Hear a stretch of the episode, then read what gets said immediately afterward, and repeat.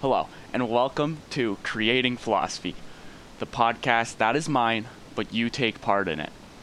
I'm Simon Bouma, and today I want to talk about intentions and perceptions. As humans, we really care about other people's perceptions constantly.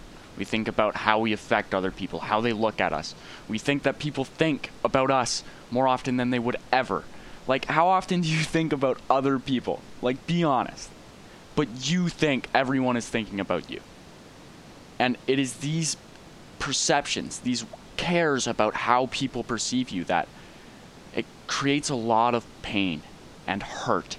And it takes up a lot of mind space in many people.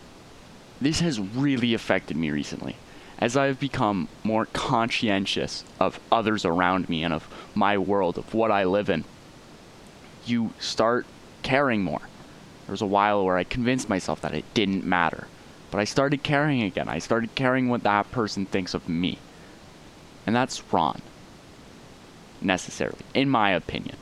What does someone else's perceptions of your intentions do to your life? Do to what you control?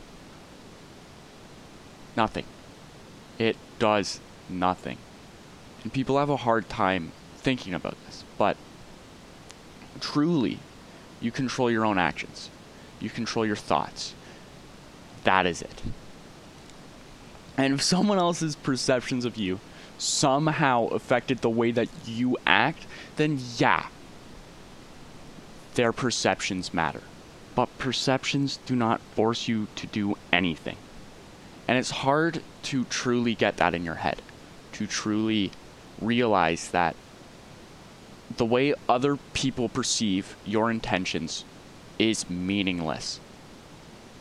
As long as you do what you think is good, what you have rationally sought out to be good, then their perception has no effect on the way that you are living. This does not mean to ignore criticism or to not listen to someone who is speaking some truth to you. Listen to everything other people say because there's in- intelligence and wisdom in almost everyone, even people that you may think are half brain dead. All I am saying is that you should not let someone else's perception of you affect your actions. As first off, your actions are one of the only things you truly control. And second off, wasting your time making other people try to perceive you are good is not only manipulative, but also takes away from committing that good.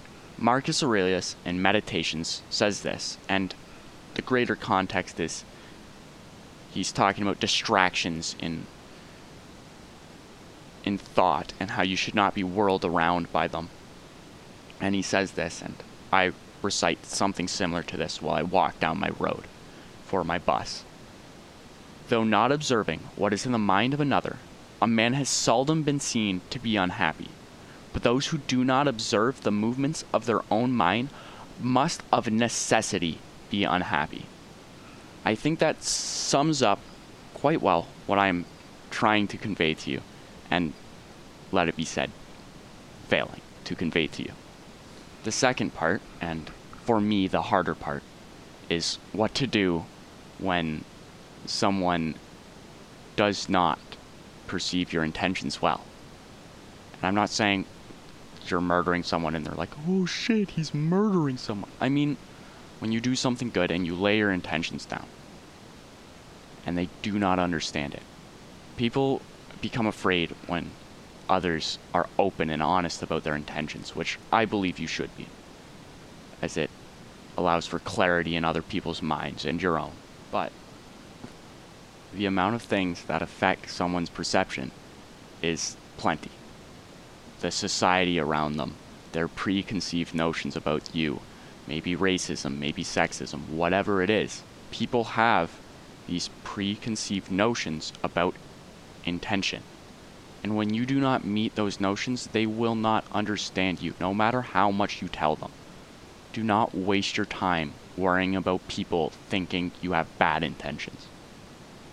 Only worry about your own intentions and that your intentions are good, well thought out, and rational.